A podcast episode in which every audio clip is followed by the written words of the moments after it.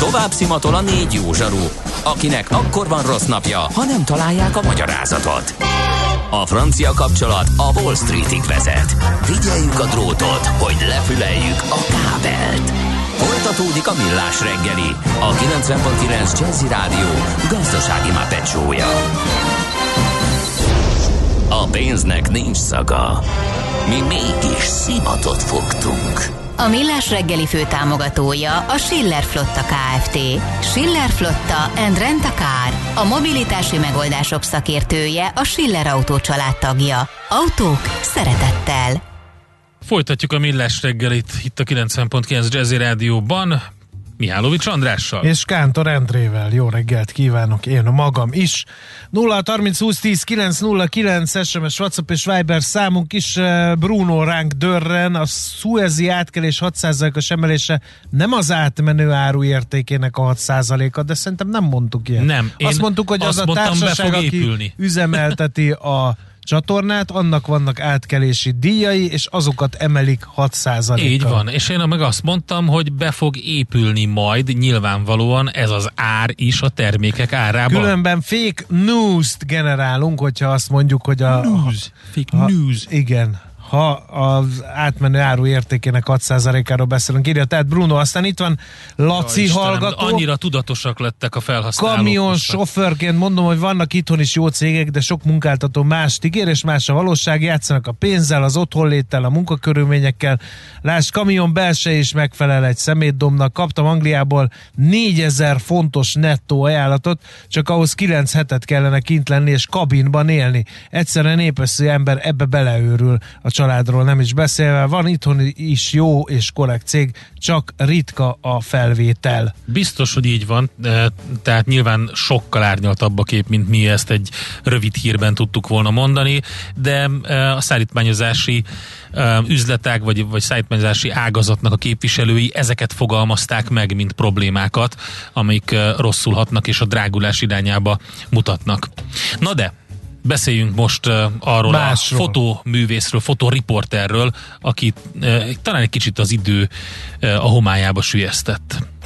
Nem ma, és nem mi találtuk fel a spanyol viaszt. Mesél a múlt. A millás reggeli történelmi visszatekintő rovata akkor, abból az időből, amikor pödört bajusz nélkül senki nem lehetett tőzsdeüzér. Érdekességek, évfordulók, események annó. Mesél a múlt. Így trédeltek dédapáink. Katona Csaba történész van itt velünk. Szervusz, jó reggelt kívánunk! Jó reggelt kívánok nektek, sziasztok! Na hát ezt az úriembert... Szakmári papkároly amúgy. Igen, bocsánat. Nem biztos. Engem?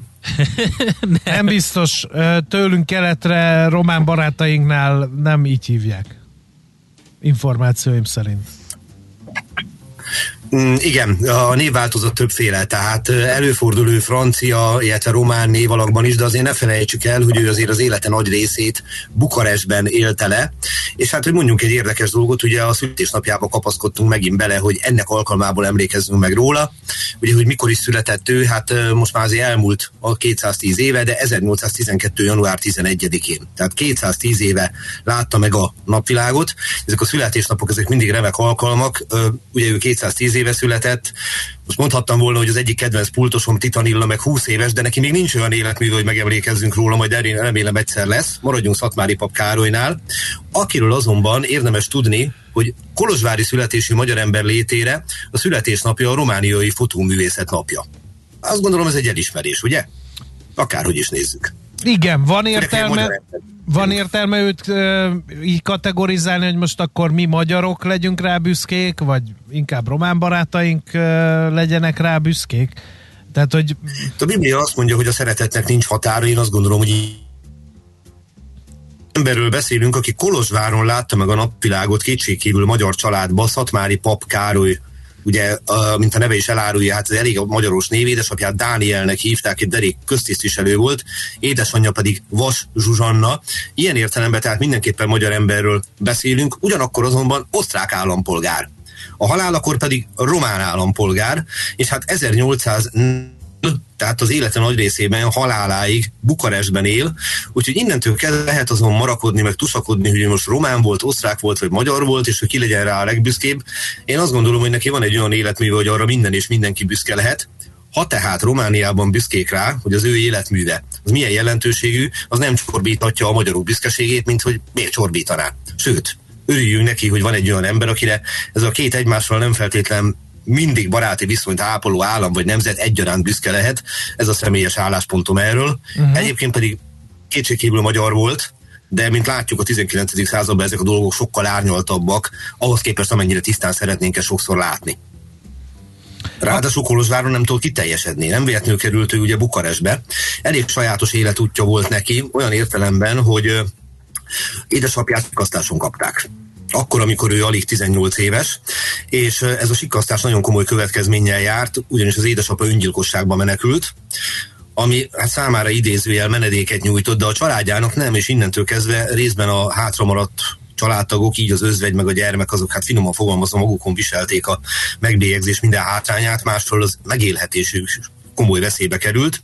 Így aztán a fiatal Szatmári pap Károly nagyon hamar követte édesapja példáját, no nem a sikkasztásban, meg az öngyilkosságban, hanem köztisztviselői pályára lépett, és dolgozott először otthon Kolozsváron, és mert tehetséges és szorgalmas ember volt, Nagyszebenben kapott aztán állást, aztán Bécsben, és lassan, de biztosan az irodalom, illetve a festészet felé fordult az érdeklődése, tehát ilyen művészi ambíciókat kezdett magában gyakorolni, és nagyon nagy hatással volt rá a nagyszebeni időszaka, amikor is a Bruckentál Múzeum, illetve később később a bécsi képtárak úgy, úgymond megihlették az ő alkotó kedvét.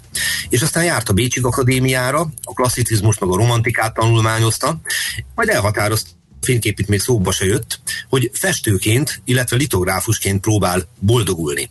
Na ennek több vetülete volt, és azt kell mondjam, hogy nem idézőjel csak fényképészként alkotott maradandót, mert hogy egy időben lehetősége nyílt arra, félrerakott pénze révén, hogy Itáliában kicsit tanulmányozza a antik művészetet, meg egyáltalán a korabeli Itáliát, ugye Olaszországról azért még ne beszéljünk, és ennek nyomán több olyan munkás született meg, ami jóval a fényképészi tevékenysége előtt felhívta a femet arra, hogy egy tehetséges fiatalemberről van szó.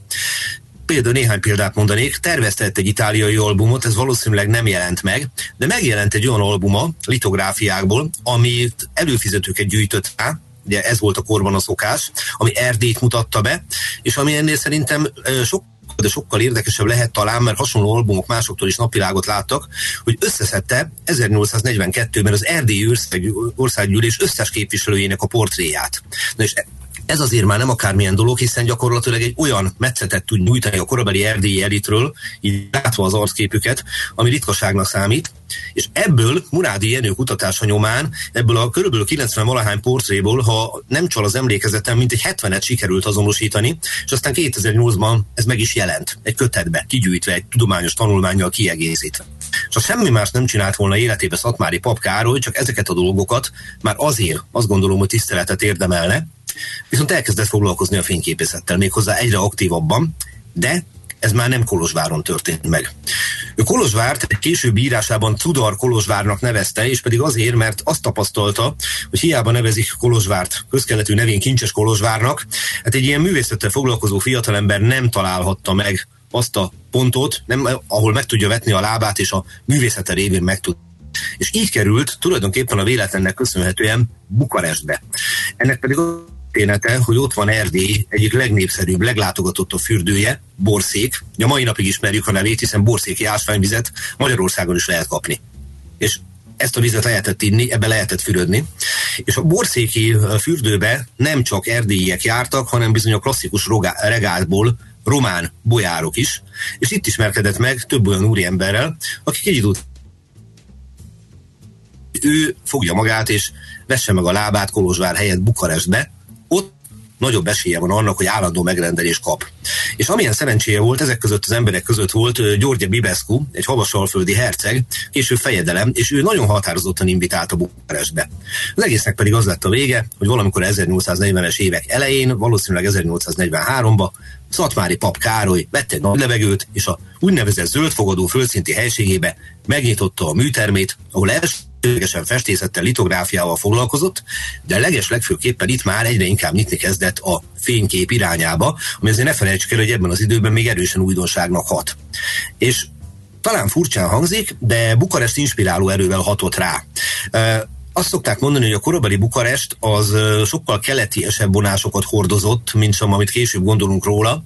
Tehát még nem annyira ez a franciás művelség jellemzi az elitet, hanem sokkal inkább a törökös. Tehát ezek a régi vágású havasalföldi bolyárok, moldáviai bolyárok, ezek még ilyen törökös ruhákat hordanak, és ennek van egyfajta romantikája nyugat felől nézve, ez alatt most Kolozsvárt értem, és hát ez, ez inspirálja őt az irányba, hogy elkezdjen foglalkozni rosszal is.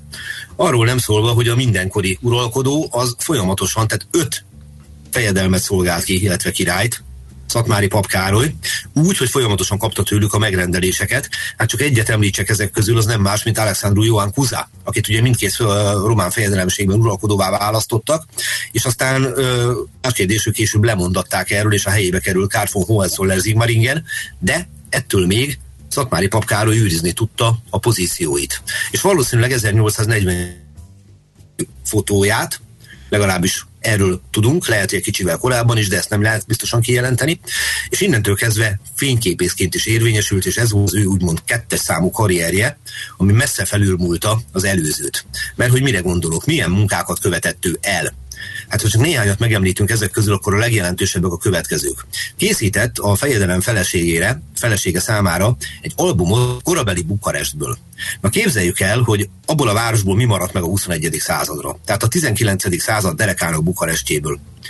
Eleve 1846-ban volt egy nagy tűz, az leégetett szinte mindent, így az ő műtermét is, de újraépítette. Hát én úgy tudom, hogy nagyon kevés maradt meg. Után elsősorban igen, úgy tudom, nagyon kevés maradt meg Semmi, belőle. Szerintem egy pár ház az, amit mutogatnak Semmi. meg mindig a turistáknak, ami a régi Bukarest.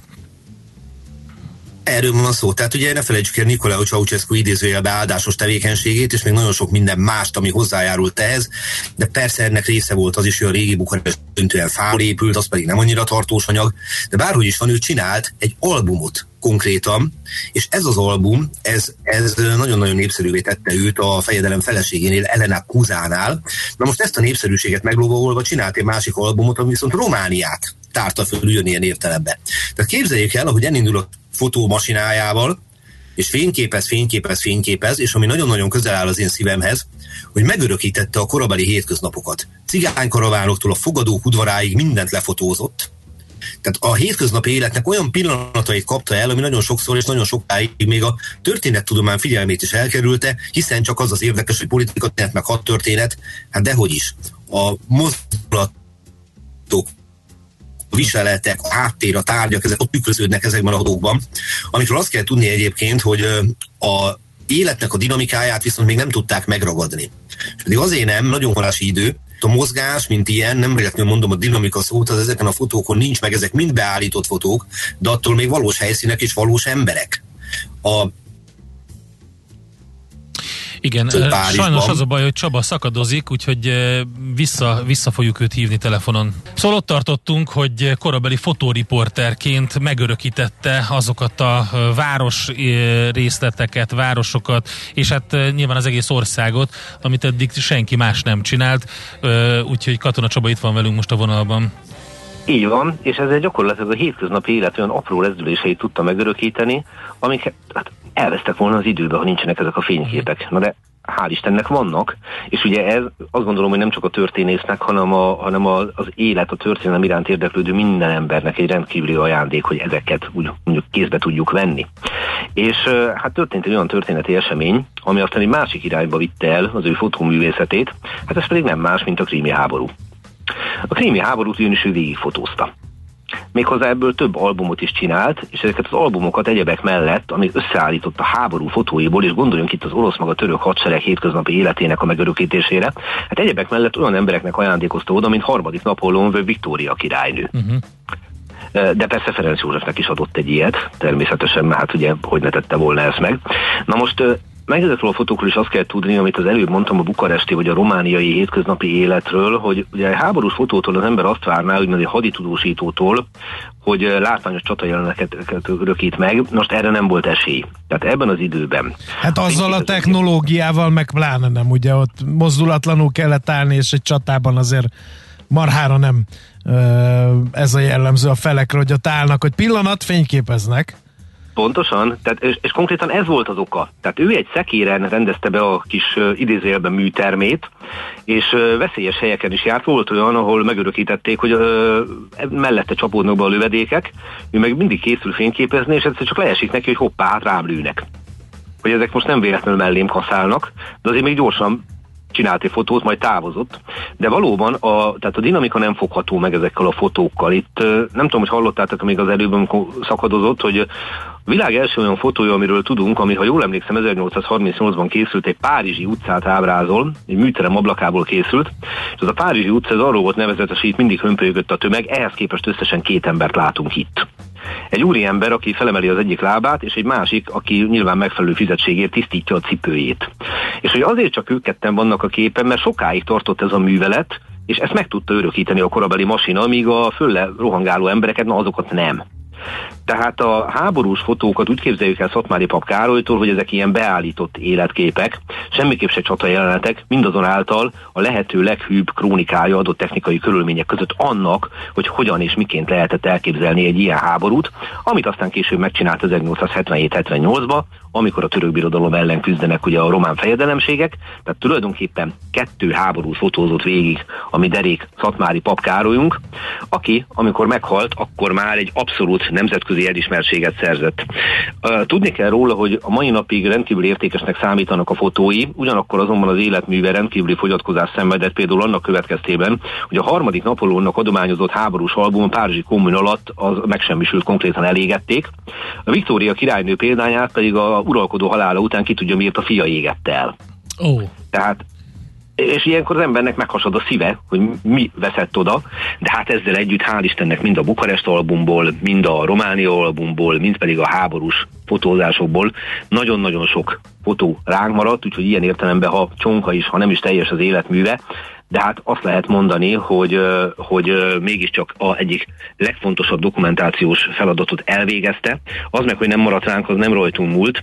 Egyébként pedig a háború fotózásáról hát fönnmaradtak olyan, olyan feljegyzések is, hogy rendkívüli módon zavarta bizonyos értelemben a katonákat, akik ugye próbáltak volna ide-oda menni, ő meg ott a szekerével éppen az útjúba állt, hát a katonák picit dinamikusabban mozogtak Igen. volna.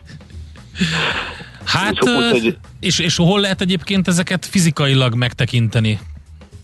Sokfelé található, meg a gyűjteménye van magángyűjteményre is, a Román Akadémiai Könyvtárnak a gyűjteményében elég sok üveg negatív, illetve képek találhatóak meg, de Bécstől Bukarestig szanaszét.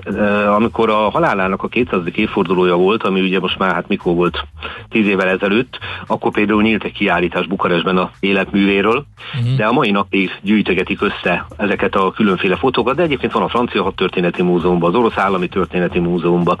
Tehát ugye azt képzeljük, képzeljük el, hogy létrejönnek ezek a fotók, és ezeket nem egy helyen gyűjtötték, nem ő maga gyűjtögette össze.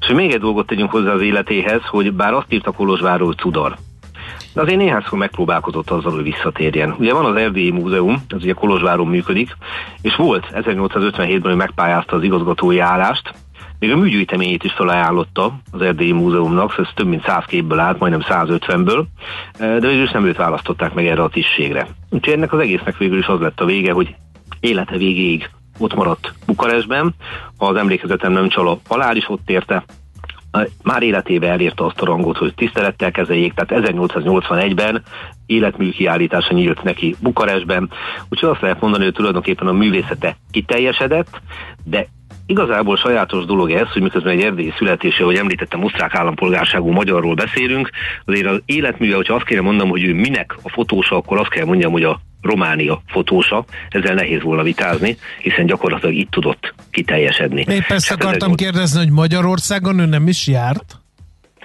Járt, Vagy nem fényképezett? Nem tudok róla. Uh-huh, Ez nem uh-huh. azt jelenti, hogy nem így volt, de ugye őt annyira oda kötötte minden, hogy gyakorlatilag azt mondani, hogy a klasszikus Pest-Budát megörökítette volna, vagy valami hasonlót, vagy akár Budapestet 1867 után semmi erről nem tudok, de egyébként pedig ez teljesen érthető, mert ugye ott tudta biztosítani a megélhetősét, ott kapott elismerést, mármint Bukarestbe. Ő a magyarságát soha nem tagadta meg, tegyük rögtön hozzá, hogy ez a magyarság ez nem ugyanaz jelenti, amit ma, tehát erről már beszéltünk többször. Viszont megint csak visszatérnék a kezdő gondolathoz, adja Isten, hogy minél több olyan ember legyen a történelemben, amire két szomszéd nép, akár a románok, akár a magyarok egyaránt büszkék lehetnek, és nem vita tárgyát képező ide tartozunk-e vagy oda, és ezt az úriembert hogy nevezzük meg, Szatmári pap Károlyként, vagy Károly pap, de Szatmáriként, ez már bizonyos értelemben részletkérdés. Ő mindkét névváltozatot használta, sőt ennél többet is, és azt gondolom, hogy ez a helyes és követendő példa. Hát Csaba, nagyon szépen köszönjük ismételten ezt is neked, legalább megtudtunk valami olyat Szatmári Pap Károlyról, amit eddig nem, sőt, gyakorlatilag bemutattad nekünk. Én nem nagyon ismertem őt, megmondom őszintén. Én sem, egyáltalán, úgyhogy köszönjük. Köszönjük szépen, további szép napot neked! Én köszönöm a figyelmet, és remélem ma is élnek ilyen fotósok, akikről majd lesz beszélni. Való 200 év múlva szerintem lesz. Úgyhogy sziasztok, és köszönöm a figyelmet. Köszönjük! Hello. Katona Csaba történésszel beszélgettünk. Mesél a múlt robotunk hangzott el. Kövesd a múlt gazdasági és tőzsdei eseményeit kedd reggelenként a Millás reggeliben. A hírek után már is folytatódik a Millás reggeli, itt a 90.9 jazz Következő műsorunkban termék megjelenítést hallhatnak. Kősdei és pénzügyi hírek a 90.9 jazz az Equilor befektetési ZRT szakértőjétől. Equilor, 30 éve a befektetések szakértője. Deák Dávid, Igen. üzletkötő a vonalban. Szervusz! Sziasztok, jó reggelt, üdvözlöm a hallgatókat. Hogy muzsikál a bét? Egy picit alul teljesít Európában, mérsékelt emelkedéssel indul a kereskedés, 2,1%-os pluszban a Bux Index 53.575 ponton áll, másfél milliárd forint körül, körüli forgalommal, és hát a szokásoknak megfelelően azért a forgalom legjelentősebb részét az OTP bank adja, aki 4,1%-os pluszban kezdi a kereskedést, 18.370 forinton áll a bankpapírunk, Egyedül a MOL részvényben láthatunk a blue chipek közül némi korrekciót, aki egy 10%-os 2 forintos csökkenésben áll, most 2748 forinton áll, 8360 forinton kereskedik a Richtert, ez 2,1%-os emelkedésnek felel meg, és a Magyar Telekom a legjobban teljesítő blue chipünk forgalom nélkül szinte 8,1%-os pluszban 423 forinton áll ebben a pillanatban. Közepes papírok közül valami Hát a közepes papírok közül én nem nagyon látok igazából olyan érdekeset itt most a monitoromon, ahol, ahol nagyobb ö, mozgást láthatnék. Szinte sehol nem látok Jó. egy százalék fölötti pluszt. A forágyi van a közepes papíroknál, aki 1,2 százalékos pluszban 835 forinton, ez talán a legnagyobb elmozdulás a közepes papírok. Jó, esetében. akkor csónakázzunk át a devizapiacra. Devizapiacon azonban több érdekességet Na, láthatunk. na, Azért itt a, a dollár gyengülésével egy picit a régiós devizák erősödni tudtak. A forint ismét egész szép szinten 1 euróért 355 forint 75 fillért, míg egy dollárért 316 forintot kell fizetni a bankközi devizapiacon. És hát láthatjuk ugye, hogy a főbb keresztekbe is euró erősödés, illetve dollár gyengülés van. 1.12.58 az euró-dollár, most is 0.83.56 az eurofont ebben a pillanatban. Oké, okay. nagyon szépen köszönjük, további jó munkát, jó kereskedést Szép nektek. napot, minden jót, sziasztok!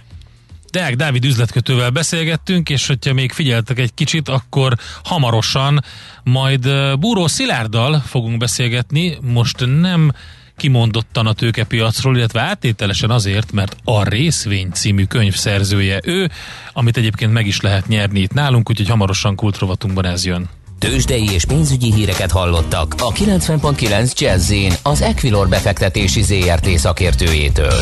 Equilor, 30 éve a befektetések szakértője.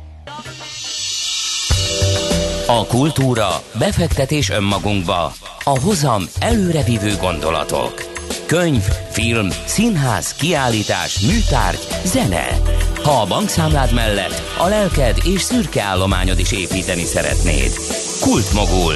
A millás reggeli műfajokon és zsánereken átívelő kulturális hozamgeneráló rovata következik. Tehát kérem szépen a kezembe tartok egy könyvet, Mert aminek hogy... az van a, a borítóján egy Wall Street-i kép, egy nagyon híres Wall Street-i kép, meg is tudom mutatni, és az van rajta, hogy a részvény, ez a címe, Igen. írta Buró Szilárd, akit általában tőzsdenyitáskor szoktunk tárcsázni, most kultrovatunkban tárcsáztunk. Igen. Jó reggelt kívánunk, szerző úr! Jó reggelt, sziasztok! Broker úr! tudnám mondani azt is, hogy alul teljesítő a B, de ezt már a Dávid Nem, Igen. nem, nem, ez most nem. Én azt mondom, hogy kinyitom ezt a könyvet, az van beleírva, hogy sok szeretettel jó olvasást, Búró Szilárd. Nagyon szépen köszönöm, át fogom lapozgatni, és leginkább azt tetszik nekem, hogyha hátulról kezdem lapozgatni, akkor van egy olyan mondat, ami megragadta itt a figyelmemet, természetesen nem mondhatjuk ki, hogy a részvénykereskedés bárkinek ajánlható. Szóval akkor nézzük, mi, mi az, ami miatt Mélyen lesújtó, hogy vannak még, vannak még olyan emberek, akik most forgatják ezt a művet. Nekem már az első része is megvan, a kötvény, azt is ajánlom figyelmetbe, Endre. Jó, rendben Úgyhogy van. igazából le vagy maradva. I- jó, rendben. Na, le, először is, hogyan csókolt homlokon a múzsa, Szilárd? Mi vezetett oda, hogy azt mondjad, hogy én egy életem, egy halálom, írok egy könyvet a részvény címmel. Hát azért ez már egy e, régebbre visszanyúló folyamat. E, az, hogy van bennem egy, egyfajta e, grafomán e, vér is, az, az, az már tudott volt korábban is. Aztán sokat beszélgettünk a, a cégnél, Bálint vezérigazgatónkkal, és, és ő is rá csapott erre a lehetőségre, hogy hát ha én ezt szívesen is csinálom, és még e, haszna is van, akkor, akkor miért fogjunk össze. E, ugye született már egy e, könyv a devizapiacról, aztán a kötvényről, és ez a harmadik tétele a részvénypiacról szóló e, kiadvány, ami abszolút abban próbál segíteni, hát remélem, hogy ö, sikerül abban segítenie a, azoknak a befektetőknek, akik vagy most ismerkednek ö, a befektetés ezen formájával, vagy esetleg már űzik az, de még nem teljesen érzik magukat ö, magabiztosnak ö, minden fronton, ö, és, és talán ebből a könyvből még egy-két olyan információt meg tudnak szerezni, amivel még inkább ö, közelebb kerülhetnek ahhoz, hogy hatékonyan Nehéz Nehéz ez, működni. Szilárd, nehéz a pénzügyeket közérthetően elmagyarázni, hiszen ugye ebben élsz már nagyon régóta, és le kell egy kicsit vetkőzni ezt a szakmai öntudatot, és némi alázattal kell hozzányúlni ezekhez a sorokhoz, hogy tényleg olyan mondatok legyenek benne, hogy azok számára is, akik tényleg most ismerkednek vele, egyértelmű legyen, hogy miről van szó. Azt gondolom, hogy a, a legnehezebb benne az, hogy, hogy tényleg megtalálni azt a középutat, hogy akik, akik teljesen kezdők és először foglalkoznak részvényekkel, azoknak is végigolvasható és érthető legyen, de azért azoknak is tudjon mondani valaki valamit, akik, akik azért már találkoztak ezzel a típusú befektetéssel. Ebben próbáltam azért lavírozni, hát majd a visszajelzésekből kiderül, hogy sikerült-e. Uh-huh. Jó, én vissza fogok jelezni mindenféleképpen. Megmondom őszintén, hogy az első kettő kötet nincs meg nálam az otthoni könyvtárban, de ha beleírod azokba is, hogy sok szeretettel jó olvasást, akkor meg lesz. Cserébe majd adok én is Így valamit. kell lejmolni. Csak Nem lejmoltam, bartereztem, elnézést kérek. Most mondtam, hogy cserébe én is adok. Uh, Szilárd, ezt mondhatjuk alapműnek? Hát ezt azért én nem merem kimondani. Nem, de, de szakmailag, de tehát így, szakmailag, tehát úgy, hogy, úgy, hogyha valaki elkezd ezen gondolkodni, hogy ő most akkor részvénybefektetést eszközöl, mert ezt hallja, hogy az infláció elől úgy lehet elmenekülni, hogy megőrizzük a befektetéseink értéket, akkor mondjuk ezzel így átlátja a rendszert, fogalmazzunk így? Én azt, azt remélem, hogy igen, hogy azért sikerült egy olyan átfogó és alapoktól induló képet rajzolni, ami, amivel azért el lehet már indulni ezen a valóban egyébként kockázatos területen, tehát az nem véletlen van benne, amit Endre kiemelt, hogy, hogy nem mindenkinek ajánlott. És talán inkább azt gondolom, hogy ez, ez is fontos volt, hogy, hogy azt tükrözze, vagy azt hozza ki a, a végén a, a könyv, aki végigolvas esetleg, hogy, hogy saját maga tudjon döntést hozni abba, hogy ez való-e neki egyáltalán, vagy nem fel tudja vállalni azokat az ezzel járó ö, extra ö, hírkövetéseket, vagy adott esetben döntéseket, eh, amik, amik az ilyen típusú befektetések kockázatainak csökkentésé szempontjából mindenképpen mhm. fontosak. Uh-huh. A másik két kötetről is ejtettél szót, ez pedig ugye a kötvény meg a devizapiac volt, az is ugyanilyen? Tehát, hogyha mondjuk ezt a három dolgot begyűjti valaki a házi könyvtárába, és egyébként nem egy, egy befogadhatatlanul hosszú munkáról van szó egyik esetben sem, akkor ugyanez, hogy úgy nagyjából befektetési fronton nem lehet őt megvezetni, ugye? Ez egy ilyen elvárható hatás. Igen, igen, tehát abszolút azt gondolom, hogy, hogy a, olyan szempontból fontosak, és, és tudnak segíteni, hogy, hogy az ember a, a, a saját döntéseit jobban irányíthassa, és nyilvánvalóan nem jelenthetem ki azt, és nem is volt ez a cél, hogy ettől valaki aztán a legprofibb befektető legyen, mert azt gondolom, hogy ahhoz nagyon sok másra is szükség van, de az, hogy magában az induláskor, hogy melyik termékek valók neki, és milyen portfóliót rakjon össze egy egy befektetési struktúrába, abban mindenképpen tud segíteni. Uh-huh. Uh, lesz folytatás, vagy most így letetted a három alap uh, vető ne, várjál már, várjál már, hát nekem azt tetszik, hogy ha Na, valaki vár, ebbe igen. belegondol, hogy írunk egy könyvet, aminek az a cím, hogy a részvény, nehogy azt gondolja, hogy valami ilyen avittas tudomány van benne. Ha kibontod, kinyitod, akkor a 13-as pontban például itt van Reddit az igazságosztó. Vagy Aha. 13-as per 3-as mém részvények. Szóval ilyenekről is ír benne Buró Szilárd a szerző.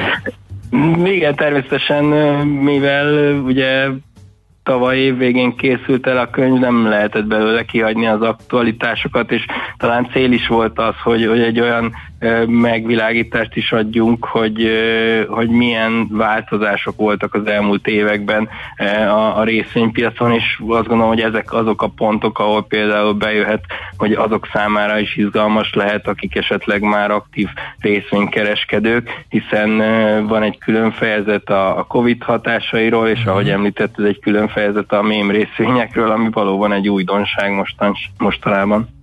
Na most, András, Na, most jön az, a kérdést. A, a kérdés, akkor felteszem, hogy ez egy sorozat első három darabja, vagy itt egy kicsit megpihensz?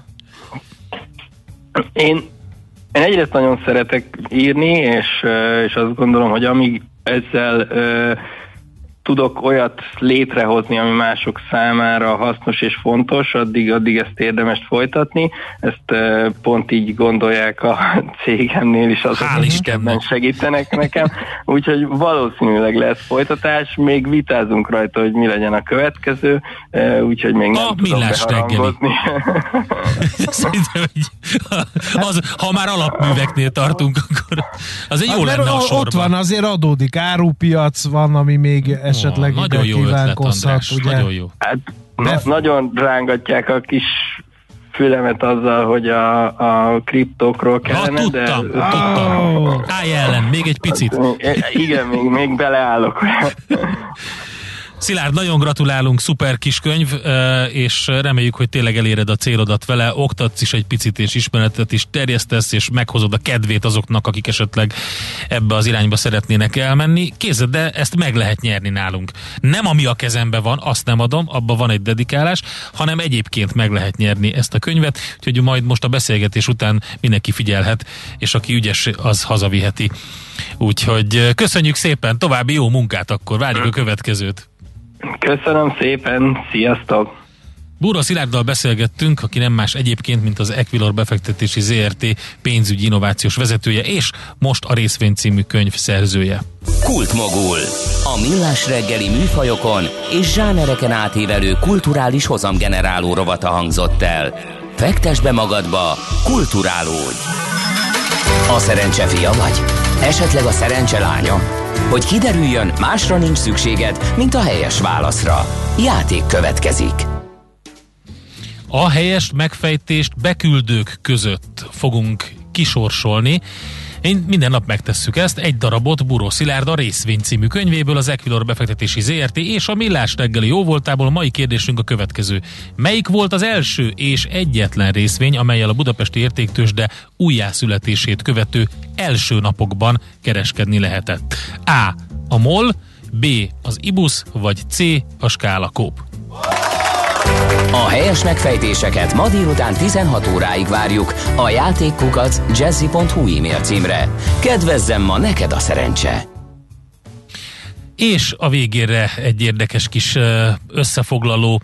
Ugye azzal kezdtük a műsort, hogy a vagyonnyilatkozatokon hát élcelődtünk némileg, de hát élcelődni nem sokat lehet a valóságon, látja, olvassa az ember, elég érdekes dolgok jönnek szembe. Um, legutoljára mi, mi volt a legutolsó? Ja, hát a miniszterelnök úrnak a vagyonnyilatkozata szerint végül is ledolgozta a, az adósságát. Endre, mivel te az holnap... 30 évben, Igen. azt hiszem, de nem nagyon van megtakarítása, komoly megtakarítása. Hát ezért, mert ledolgozta az Azon adósság. dolgozott, így van. Mm. Na most a Viber közösségünkre kitettünk egy szavazást, megkérdeztük a Viber közösségünk tagjaitól, hogy van-e bármi értelme ebben a formában a vagyonnyilatkozatoknak. Um, első válasz az volt, hogy igen, hisz így transzparensen látjuk politikusaink pénzügyi dolgait. Második válasz, hogy nem, semmi értelme. Mindenki azt val be, és azt nem val be, amit akar. Hát azt hiszem, hogy a hallgatóink döntő többsége 94% szerint ez egy cirkusz, és hogy semmi értelme nincsen. 6% szavazott arra, hogy van értelme De ezeknek. Ők legalább valamiféle ellensúlyt képeztek. Megjött a nap SMS-e, Endre, légy szíves, te válaszolj a hallgatónak, mert te nem leszel adásban holnap, tehát az árnyéka sem vetül rád arra, hogy elfogult lennél. Jó napot kívánok, kérés, a holnapi műsor programhoz kérem, hogy az autós rovatban olyan műsorvezető legyen, aki nem trollkodja és nem zilálja szét a műsor folyamot. Nem kell mindenhez érteni. A kolléga maradjon meg a katasztrófa turizmus mellett, tisztelje meg a hallgatókat, illetve a meghívott vendéget azzal, hogy nem bratyizós, színikus, lekezelő stílust hozza a műsorba. Van már ilyen tévé, rádió bőven. Írja K F hallgató, aki holnap, gyanítom, hol, holnap morgós szerda van, azt viszont sajnáltal kell közölnöm, hogy, hogy holnap után van autós rovat, és akkor ismét itt lesz Ács kollega, bár itt ennek az egy hallgatónak sajnálatos. Hát mi sok mindenki De miért az Ács, Ács kollégára? Hát Ács kollégára gondolt, persze ő szét szokta trollkodni az Hát autós? nem szoktat, a múltkori, a múlt csütörtökit azt elég keményen állta a sarat egyébként Várkonyi Gábor. Annyira, annyira állta a sarat, és annyira kellett neki hadakozni, hogy egyszer, amikor egyetértett vele Ács Gábor, akkor meg, annyira meglepődött Várkonyi Gábor, hogy egyszerűen kizökkentette a mondani valójából, és kereste a szavakat. De szerintem ő készül erre egyébként, úgyhogy csütörtökön lesz autós rovat, ja, holnap Borgós szerda van, Mihálovics Andrással és, és Ács, Ács Gáborral. Gáborral. Igen, akkor neked kell féken tartani hát, a kollégát. Mindazok, akik bármelyik üzenet falunkra küldik a játék helyes megfejtését. Ők Üzenem, hogy ők, ők a darwini nyertek. evolúciós elmélet szerint elvéreztek, elvéreztek, ugyanis nem ide kell. Erősítik a csordát. Igen. Azokat, akik nyerni fognak könyvet. Hát tessék figyelni, hogy hova kell küldeni majd legközelebb. Na, ennyi volt már a Millás reggeli. Nagyon szépen köszönjük kitüntető figyelmeteket. Tartsátok meg ezt a jó szokásotokat. Holnap is nekem nagyon nagy szükségem lesz rá, mert Ács kollégával bizony nem könnyű együtt műsort vezetni. Csak rátok számítok vagytok ebben a témában, úgyhogy legyetek velem. Légy szíves, kérek mindenkit, nagyon szépen esengve. Sziasztok! Már a véget ért ugyan a műszak, a szolgálat azonban mindig tart, mert minden lében négy kanál. Holnap reggel újra megtöltjük a kávés bögréket, beleharapunk a fánkba és kinyitjuk az aktákat. Addig is, keressetek minket az arcaktákban, a közösségi oldalunkon. A mai adás podcastjét pedig holnapunkon. Millás reggeli, a 90.9 Jazzy Rádió gazdasági mapet Ha csak egy műsorra van időd idén, tégy róla, hogy ez legyen az. Csak egy dolog lenne még. A Millás reggeli fő támogatója a Schiller Flotta KFT. Schiller Flotta and Rent a Car. A mobilitási megoldások szakértője a Schiller Autó tagja. Autók szeretettel.